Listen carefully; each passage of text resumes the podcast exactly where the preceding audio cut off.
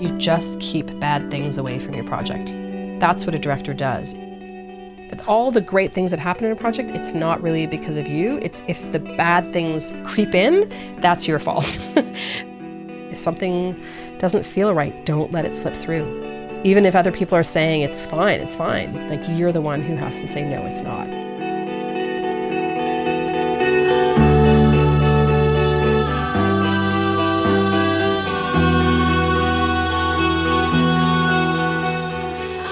You're listening to She Does, a series featuring women working in media, all forms of media. We wanted to know how these women got to where they are today, so we asked, found out, and thought you might like to know too. I'm Sarah Ginsberg. And I'm Elaine Sheldon. And today we would like to introduce you to Kat Cizek.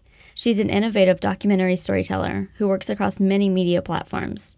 She's currently the director of the National Film Board of Canada's High Rise multi year and multimedia project that examines life inside residential skyscrapers in suburbs all around the world. Since it launched in 2009, High Rise has generated interactive documentaries, mobile productions, live presentations, installations, and films. Just yesterday, on June 2nd, Kat and the NFB released the latest and final high rise project. It's called Universe Within and explores people's digital lives online. Also, later in the show, you'll meet Audrey Ryan, our featured music maker this week. We interviewed Kat back when she was still in production of Universe Within and got a sneak peek into her process, a process that has collaboration right at the center of it collaboration with NFB producers, with residents of high rises, and with technologists, animators, and filmmakers from many countries. Kat's role as a director in highly technical projects is an inspiration for any woman working in technology. She manages diverse and global teams that come together on one project, and there are a lot of moving parts. I think the easiest way to describe my role, which I don't think it's changed at all from documentary film directing in the sense that you just keep bad things away from your project. That's what a director does. Working with people that are a lot brighter, a lot more talented than I am, but just keeping the bad stuff away. It's just like bad fonts or a bad piece of sound or a photo that's not up to snuff. I stay really close to edits. You know, I often do like I, will do the edit, the final edits on stuff letting people do what they're best at, but ultimately just really being quality control. Walter Murch talks about how in the early years of cinema, most of the editors were women. Editing was kind of quote unquote relegated to women as a craft, like knitting or sewing. And, and that I find really hugely inspiring. Where a lot of the true creation happens, I believe, is sort of in the margins, and, and often that's, that's, where, that's where women have been. We'll go deeper into her process later in the show, but first, a history lesson, or rather, a little slice of history that shaped her worldview. August the 21st, 1968. Soviet tanks roll into the center of Czechoslovakia's capital city, ending what had become known throughout the Western world as the Prague Spring.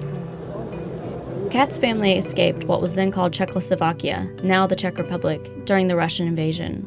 Her father was a professor of quantum physics. The small family settled in Waterloo, Ontario, a university town. Kat has an older brother, but she was the first and only born in Canada. We moved to a, a complex of little townhouses where there were tons of immigrants from all over the world. We traveled quite a bit when I was young, and Czech was my first language. I learned uh, French and English next.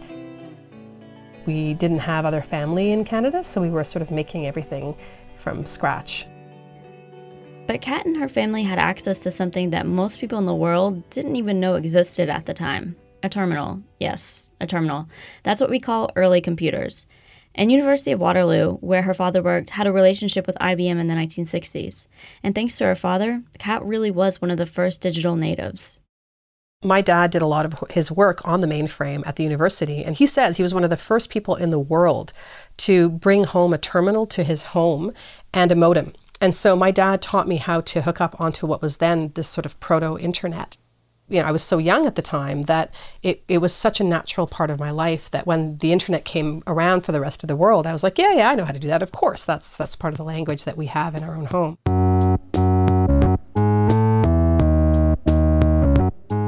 Kat used the terminal to communicate with her father while he was traveling. He taught her how to code and how to print, how to send some of the first emails. She wrote her high school papers on the terminal. She even used it to protest and rally with her peers at school. I don't know about you guys, but I'm imagining this massive machine and this tiny little girl, though I'm not sure that's accurate. I actually ran with a bunch of people uh, from my school. We, we ran a little revolution in our school. We were kind of unhappy with the administration, so we had a sit in and we sort of did this big political act. And so a lot of our flyers and all that kind of stuff I sort of did uh, using my dad's terminal. So I was, I was politically active using technology pretty young. I do think, you know, in retrospect, it really rubbed onto my brother and, and me in, in profound ways, in, in the ways that we try and do our political work in the material world. But the revolution didn't result in the change that Kat wanted to see. She continued to have a hard time in high school, so much so, she dropped out for a little while. I was just really uh, intellectually unchallenged by high school and by, by my classmates. I wasn't interested in what they were interested in, and I was kind of headed down the wrong road. I was interested in poverty, I was interested in understanding why the world was so unequal. and uh, they weren't. They were interested in parties and sororities and whatever, like football. I just, I was just a huge cultural clash for me. My dad, my mom, my grandmother who lived with us as well eventually, and my brother, they were all very politically engaged uh, people. So we talked about that kind of stuff all the time. My dad had taken the family from the Czech Republic. He didn't want to do that. He wanted to be back home. There was always this thing looming over our family about uh, what had happened in Czechoslovakia. You know, there was this constant, what would you call it, like a, a malaise and a, and a political, we were caught up in a political situation.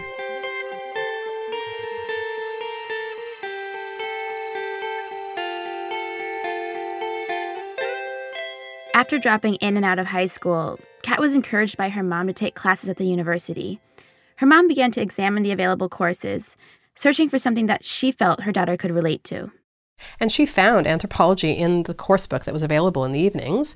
And she said, I'll, I'll set this up for you. And she, she went down to the high school, got it arranged with a counselor, and, and I went one of my very first courses. I think the first course was philosophy, and then the second course was anthropology. And she said, You might like this. I think this would suit how you see the world. And she was right. She was right, because Kat would go to McGill University in Montreal to study anthropology. I wanted to get out of Waterloo as soon as I could. Leonard Cohen at the time, was, his, his music inspired me to, to go explore Montreal and find Suzanne, so I did.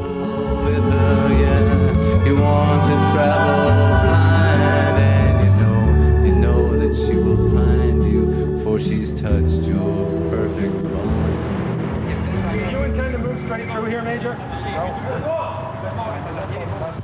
When Kat first got to McGill, the Oka crisis happened.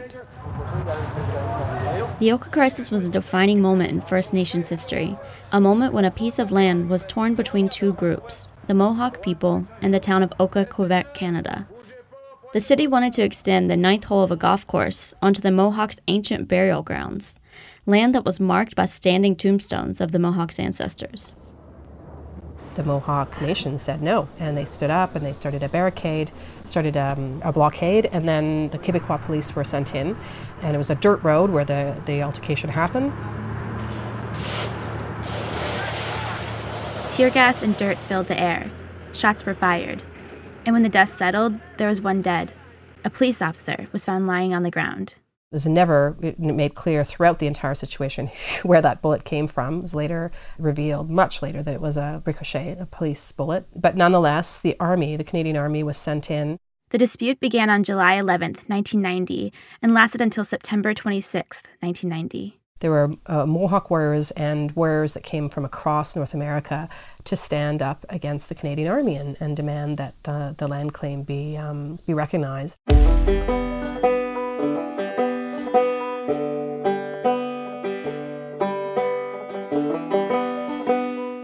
Found herself behind the barricades, in the heart of the crisis. She experienced the local perspective as a student photojournalist, an experience that would open a whole new way of thinking to her.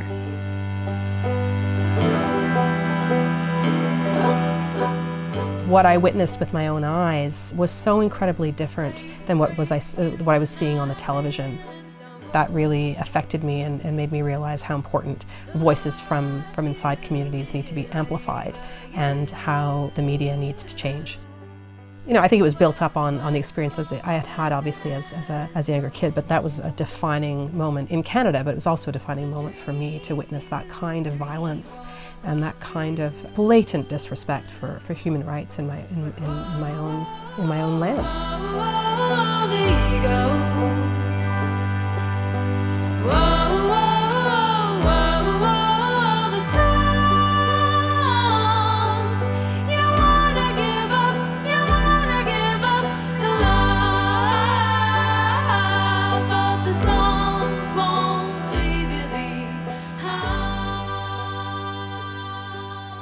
After the dispute, a group of First Nation and non First Nations, including Kat, got together. They wrote a book, a sort of ethno history of the land claims. They printed the 36 page booklet on newsprint and published 6,000 copies and distributed it in neighboring communities. Then they went back to their respective homes for summer break and summer jobs. They returned to McGill in the fall to a big surprise. And we got back to our P.O. box, we opened it, all these letters spilled out, over 50 to 100 letters. Bridges and Barricades, this little publication that we had made in Quebec, had somehow gotten into the prison system and had been read by First Nations inmates everywhere and had they had written us long handwritten letters talking about how the situation in Oka was so consistent with their experiences in their own communities. It was such a powerful moment to realize, you know, you make something, it's like a, this little publication, and you put it out into the world and you have no idea where it's going to end up. And I think that stands for all the media that we make. We just don't, don't know um, how far it can reach. And that's, that really excited me and gave me a lot of fuel to continue.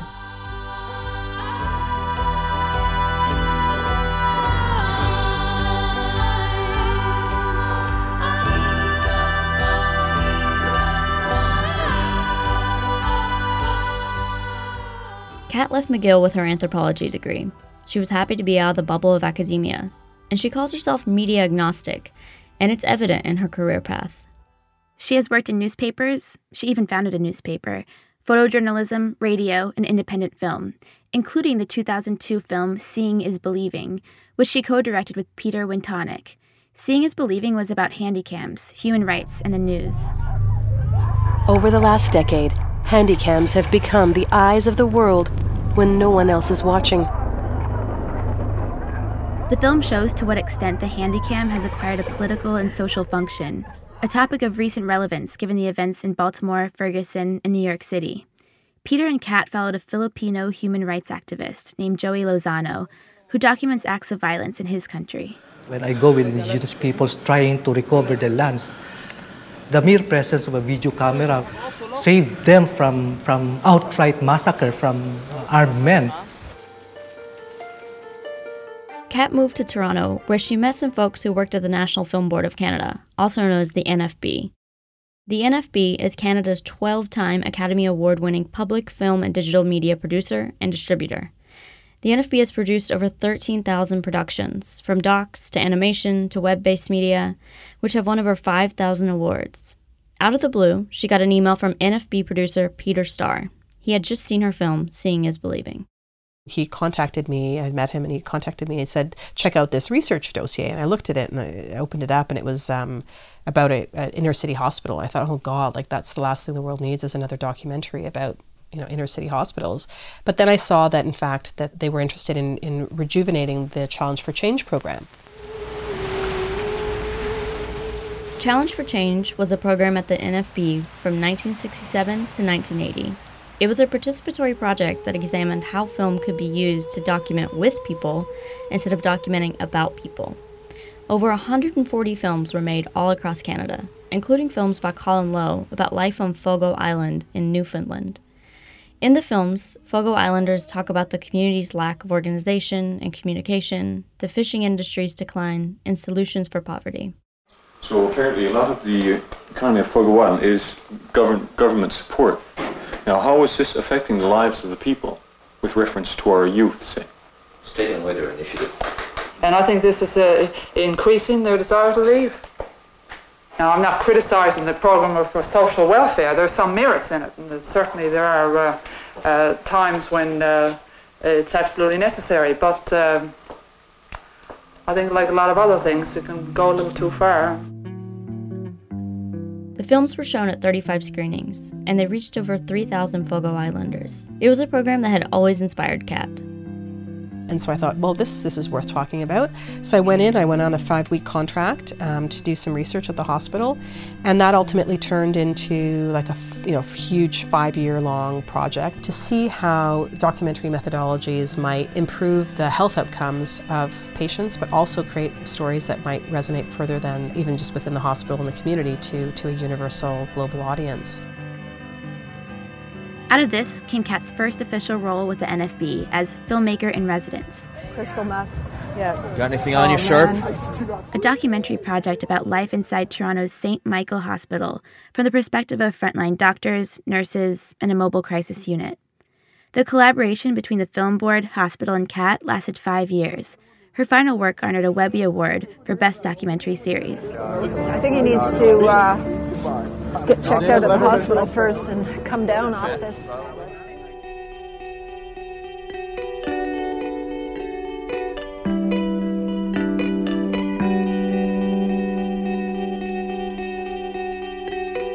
Largely because of the web doc, I think um, a lot of attention came to the possibilities of those kind of co-creative methodologies. And the NFB came back to me and said, what next? How can we take some of these methodologies and some of these new forms that you've been using in your practice at St. Mike's and uh, take it to a higher level? Kat began chatting with Gerry Flahive, who was a senior producer at the NFB until recently. He retired in May 2014.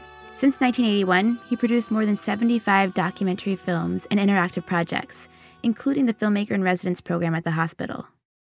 We went for kind of a day long brainstorm. He sat me down. He said, Well, what are you interested in? And uh, I said, I'm actually really interested in Toronto. I'm interested in the city that seems so diverse. It's, you know, more than 50% of the population in Toronto is not born here, not from here. Um, and yet, when you start, you know, for example, going into the hospital, you go into the boardrooms and it's all white. Like, what's going on here? How, how are there invisible forms of segregation happening here? And I got really interested in how the city is is dividing itself up, and that led me to some really world class thinkers and doers around city making and city building here in Toronto, and ultimately out of that research uh, came the idea of high rise. Since launching in 2009, the NFB's High Rise series, directed by Kat, has been examining the lives of those living in residential high rises in Toronto, Canada, but in other countries too, in China, the Netherlands, Cuba, Brazil, South Africa, the Czech Republic, and Turkey, to name a few. It was a topic that fascinated Kat to see all these cultures and languages crammed into one building, but really keeping to themselves, not mingling. The High Rise Project was meant to bring those people together. And all installments of High Rise have received recognition and awards, most recently from the Emmys, Peabody Awards, and World Press Photo Awards. The latest, Universe Within, is the final installment in the High Rise series, and it was launched on June 2nd, 2015. It's a big deal for this series to come to an end. The High Rise series has been monumental in the world of interactive documentaries. Just try and research interactive doc without finding Kat's name. See? I told you. The NFB has had a huge influence on the field, and Kat's efforts are at the center of it. But beyond the awards, beyond the industry, are the people. The people are at, or rather in, the heart of the high rise, literally. And Kat makes sure that her projects aren't just flashy, interactive spaces online. Instead, she wants them to ripple through the real world. They require participation, they get people together, they teach people new things, like young girls how to code. Some of the projects are educational tools, others are installations and exhibits, like in the Toronto Underground Subway. Some are more meeting based and invite politicians, urban planners, and the general public to talk at City Hall. The first and maybe the most well known of the series was Out My Window, and it was released in October of 2010. Out My Window is one of the world's first 360 degree documentaries. It features 90 minutes of content from 13 cities around the world one high rise, 13 windows, each window a view into a different city.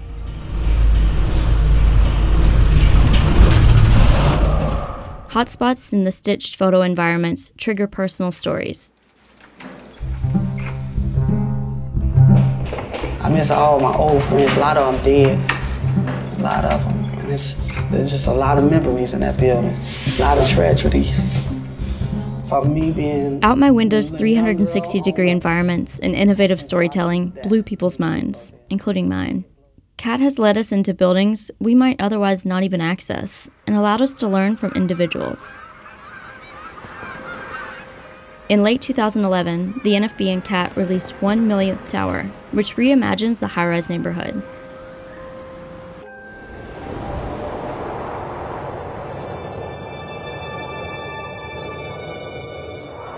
It paired residents with architects and brought their drawings to life in a 3D virtual space. If you drive by, you may just see a high rise building that looks ugly, but for us, this is our home. Then there's Short History of a High Rise, a collaboration between the NFB and the New York Times. You have narration, including the first chapter by the well known musician Feist, short vignettes, simple interactive games, all in a chapterized setting.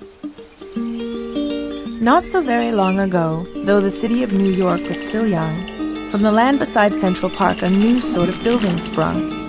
A montage of modern conveniences, the residential high rise building grew. Running hot water, elevators, doormen, all of it was new.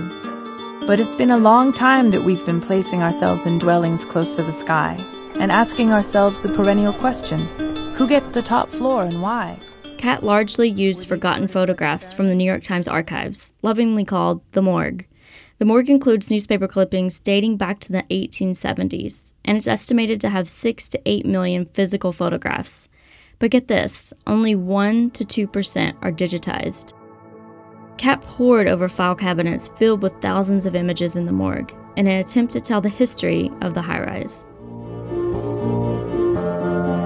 Looking back now, it's hard to believe there ever was a time when the standard high rise was so universally beloved. And in the latest and final installment, Universe Within, is a beast in and of itself.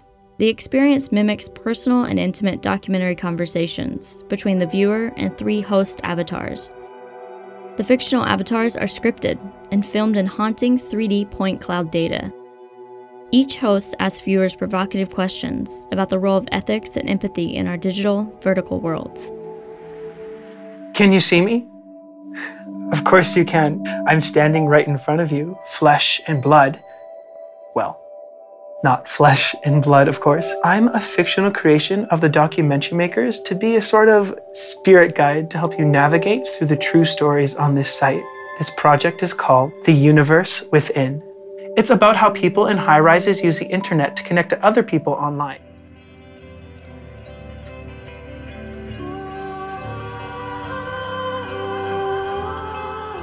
The high rise projects are diverse in their concept and execution, but Kat didn't approach these projects with a particular format in mind. She looks at each story and each person who holds that story as a unique treasure, one that needs to be presented and given to the audience as a carefully prepared gift. Sometimes it's in the form of a very tangible product, like a book. Other times it's a 3D environment online. In more conventional methodologies, you think of your product first. You think of, I'm going to make like a 52 minute documentary film, or I'm going to make a digital documentary that lasts about 20 minutes, or, um, you know, like there's this real sort of you define what the end goal is and then you work towards it. And what's very different about both Filmmaker in Residence and High Rise is that there's a lot of planning that happens, but it has to do with relationships. As part of building those relationships, Kat visited residents in the high rise once a week for nearly three years. She learned about their experiences, what their issues are, how they feel, what they would like to see improved, but not seeing them as just subjects, seeing them as collaborators. I've been preoccupied with the role of the subject for most of my, my working life. I'm very critical of conventional anthropological and documentary methods, the observer and the observed. And so I like to talk about the people formerly known as the subject a subject isn't a subject. A subject is an agent in their own world. And how can we work together to create interesting media? I can learn from first lived experience, uh, approaching it in a, in a different way than just a, an interviewer. And along the way, what can we create and make and do that will contribute significantly uh, or at least positively in this, in this community?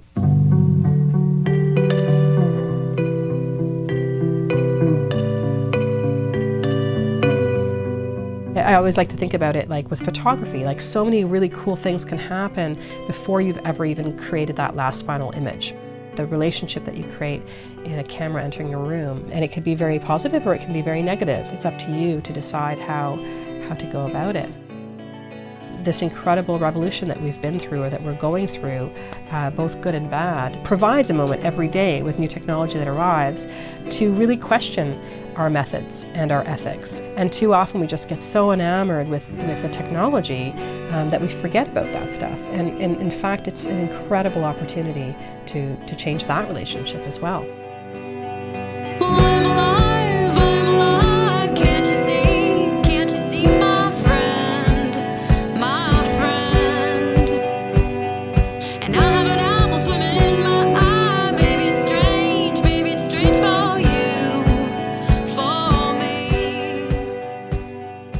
Combine those firsthand stories and relationships with her research in academia and her conversations with technologists, and then boom, it happens.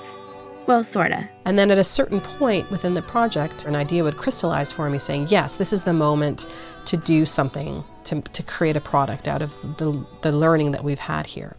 So it's really a very, very different process. So it's like the product comes out of the process as opposed to defining the product and then figuring out the process to get there. With each project, she works with a diverse team of technologists, animators, and producers. She has worked with Helios Design Labs, Imaginarius, and the Mozilla Foundation in the past. And most recently, she worked with the interactive agency Secret Location on Universe Within. Each of these teams use new technologies, but also pull from the past for visual references. At the end of the day, it's all about speaking in a visual language. It's becoming more and more common across many different disciplines is just sort of creating like mood boards. So you just really draw and pull from anything and everything. And, and we've had so many great creative conversations with Secret Location, just pulling in visual references from the past and from contemporary art and from posters, you know, like I uh, remember we had the Interstellar poster around for a bit. Beyond stunning visuals, Kat says there is one key ingredient in the secret sauce of making a nonlinear web project.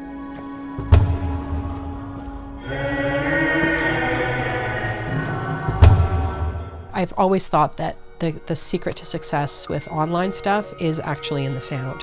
That's what distinguishes it from the rest of the internet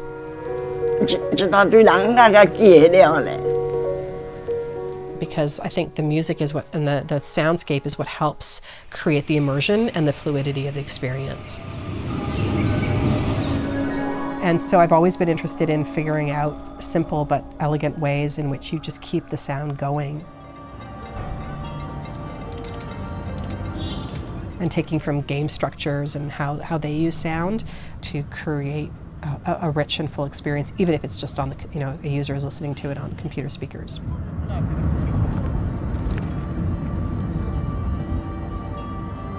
When we interviewed Kat back in the spring, she was working with the musical duo Dafydd Hughes and Nick Storring to record the live soundtrack for Universe Within. They used the piano, cello, and lots of electronic instruments. It sounded like a lot of fun. When it came time to do Universe Within, I had an idea for the musical structure of the piece that was quite unique and bizarre.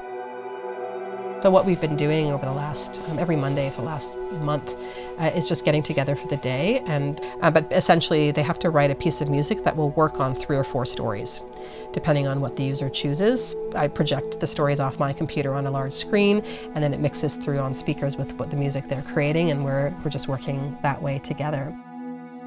One of the things that I really love about this new project is beyond the musical soundscaping of it is we've written some music for it as well. There's some sung, um, it's like musical documentary. Feel like we are there. Some of my friends. That um, was inspired by this really great play that I saw last year mounted in, in Toronto called London Road. It's from England. And uh, what happened was the theatre director w- went out to a community east of London where there had been some uh, serial killer on the loose. And um, uh, the theatre director just went with an audio recorder and interviewed the people who live there. And she took those recordings and built a play out of it So it became this documentary verbatim musical theater. And there was never a script written, there was never any text on paper. All the actors learned their lines from listening to the real people in the community speaking from these audio recordings. It really blew me away about the, the relationship between documentary and performance. And so I ended up uh, very sideways and ended up being influenced by that play uh, for one element in the universe within. But I still learn something inside, something inside. Have you ever met any resistance to, you know, trying to really stick with your stick with what you know is right? Every day. Every day. And along the way, while I was sort of trying to conceive it and, and trying to get people to work on it, there was there was some resistance. Like, why are you writing music based on documentary script from your documentaries in this digital documentary. It's just so weird. Especially with digital projects where you're just working with so many little pieces. Sometimes, like a lot of the people that are working on the same project don't even meet each other. How do you make sure that what's coming into that final soup pot is all is all working, right? There's nobody else really that knows what's in that soup except for you.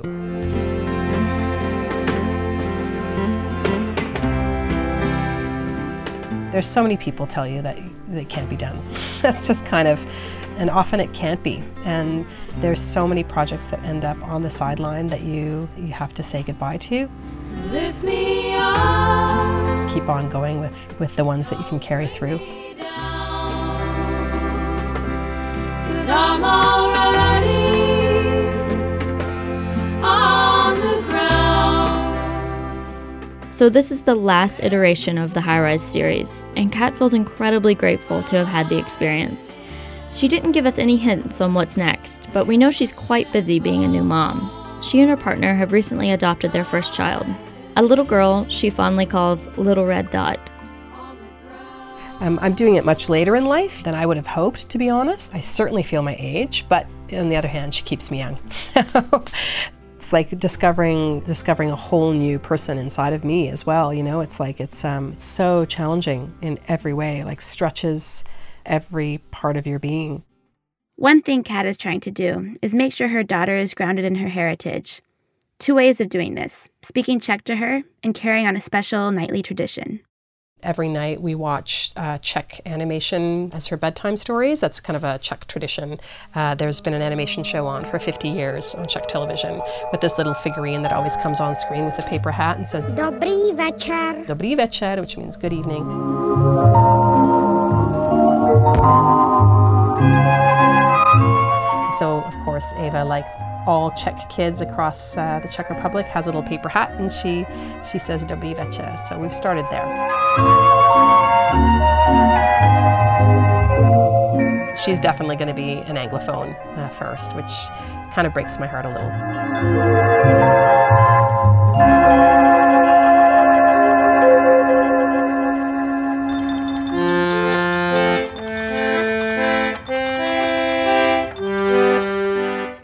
We'd like to thank Kat Cizek for sitting down with us and chatting. Visit our website, shedoespodcast.com, to find links to all the projects we discussed today. This episode was produced by us, Sarah Ginsberg, and Elaine Sheldon, and sound design is by Billy Raznick. Our featured music maker this week is Audrey Ryan. What did they do in the old days when they were feeling obscure? Did they drink themselves? She's a one woman band with some insane multi instrument skills. An electric guitar, accordion, ukulele, banjo, vibraphone, drums, and a loop station are all part of her setup, among some other tricks. I have a kick on my right foot. My left foot has a tambourine. I have a floor tom, and then like a bunch of other percussion, like a you know shakers and whatnot. She currently lives in Boston, but we caught up with her over Skype. She's from one of my favorite states, the lovely state of Maine, but she actually grew up on an island off the coast, and she comes from a very musical family. Her dad played guitar, and her mom sang and played piano and the organ at church. They both ended up in Maine in their like early 20s in that sort of back to the earth movement. My mother was in a commune, literally. And my dad, you know, he worked at a sandal shop with his like high school best friend.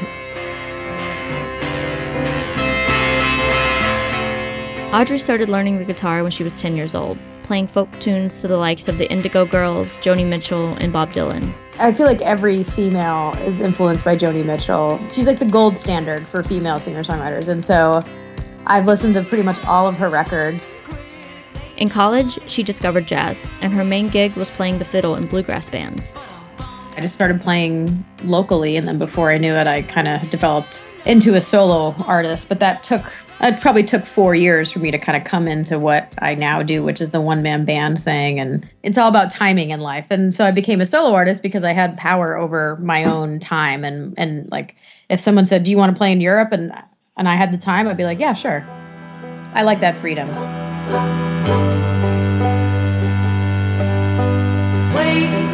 In the night.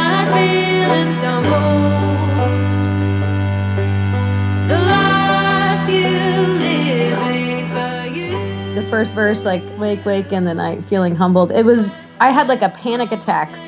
Right at time, I, I'm not really a panic attack kind of person, but I did like wake up in the middle of the night and couldn't get back to sleep when I was around 30, and I was just like, what am I doing with my life?